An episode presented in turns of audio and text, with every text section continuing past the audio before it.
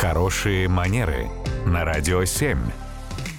Татьяна, доброе утро. Доброе утро. А, Доброе утро, Татьяна. Вопрос от нашей слушательницы Оксаны. В очереди, допустим, все, что касается твоего личного пространства, неважно, супермаркет или что-то еще, когда сзади стоящие начинают на тебя наваливаться, что предпринимать? Э, Если сделать замечание, то как? Или, ну, не знаю, просто терпеть стоять? У каждого человека есть право не допускать посторонних людей слишком близко вот куда-то в свою зону комфорта. Даже в очереди. Даже в очереди. Ну, то есть, когда тебе прям вот влажно дышат в шею, и ты прям вот, в общем, не заказывал такую, да?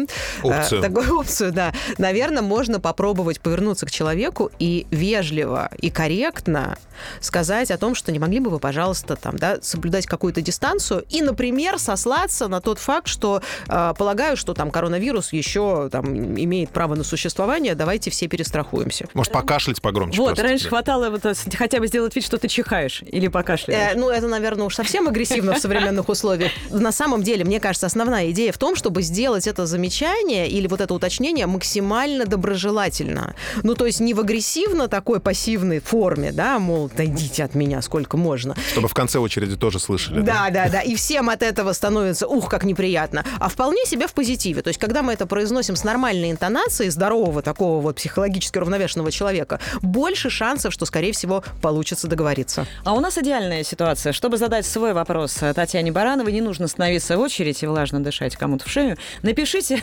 письмо к нам в конвертике на нашем сайте radio7.ru, и мы обязательно его обсудим. Спасибо, Татьяна. Спасибо. Радио 7.